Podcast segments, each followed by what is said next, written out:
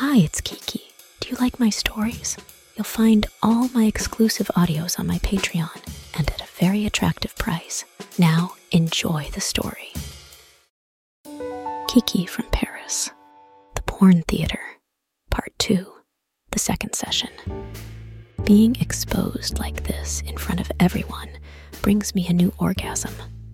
The two guys pull out, and semen pours from my holes.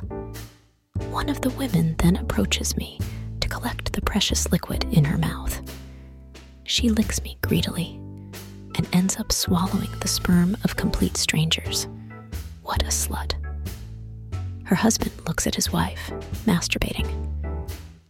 Vincent then takes me by the hand and leads me to the small stage in front of the screen.